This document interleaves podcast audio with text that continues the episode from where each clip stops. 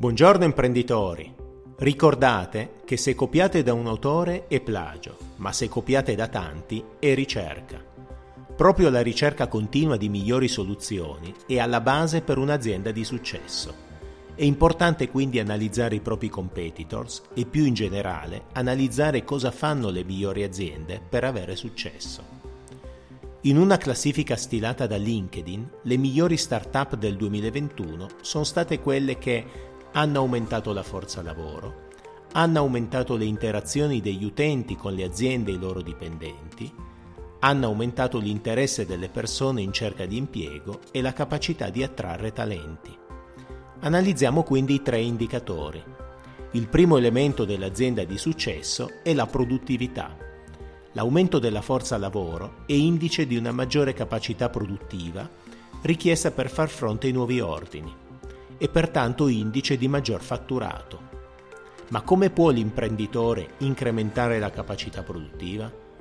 Attraverso la misurazione e l'analisi del margine di contribuzione, elemento fondamentale del controllo di gestione. Il secondo elemento dell'azienda di successo è la comunicazione. Henry Ford diceva che è importante essere bravi, ma è fondamentale farlo sapere. L'interesse che l'azienda suscita nel pubblico e nel mercato Oggi si misura con le interazioni degli utenti con l'azienda e i suoi dipendenti, le visualizzazioni della pagina aziendale, il numero di followers dell'azienda. Ma come può l'azienda migliorare la comunicazione aziendale?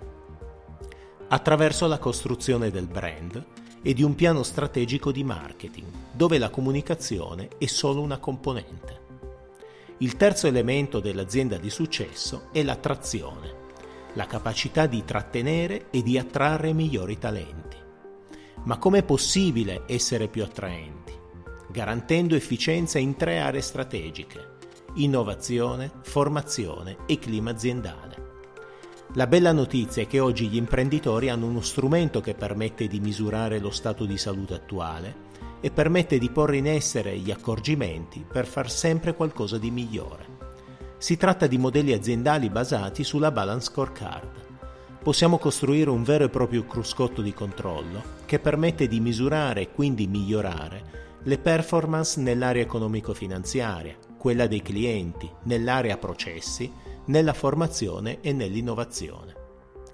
Per migliorare la tua azienda e averne il pieno controllo, compila il form sul nostro sito internet studiomancini.biz Continua a seguirci sui social Facebook, Instagram e LinkedIn e iscriviti al nostro canale Telegram Il Commercialista. Non perdere i prossimi podcast ogni lunedì mattina.